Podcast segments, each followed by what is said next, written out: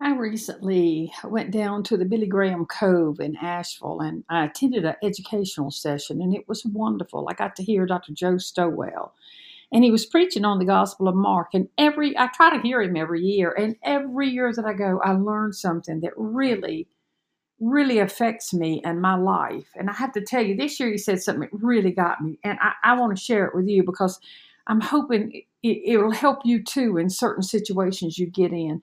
But we live in a fallen world. It's like darkness in our world. And let me tell you, it is pushing back on us at every turn.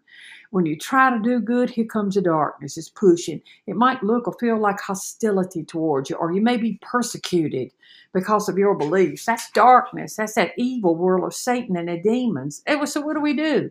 We push back we push back against the darkness with kindness and compassion and with redemptive, the forgiveness of Jesus. Jesus is the light of the world. We are his ambassadors, his representatives on earth.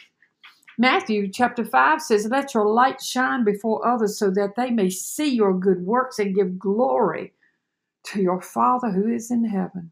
So now Whenever I enter into somewhere that's not friendly or it's intimidating, I'm not afraid anymore. I, I also recognize darkness, and I remember what the Apostle Paul said. He said in Ephesians, Our struggle's not against flesh and blood, it's against the rulers, the authorities, the powers of this dark world, and against the spiritual forces of evil in the heavenly realm.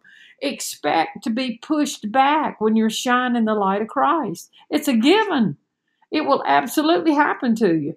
Don't take it personal, but praise God that we're worthy to share His love to those who are oppressed with this darkness. And remember who wins in the end.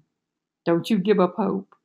Never stop spreading the good news. Don't let that darkness stop your good work. You persevere, have patience, and bring hope. John chapter 1 The light shines in the darkness, and the darkness has not overcome it.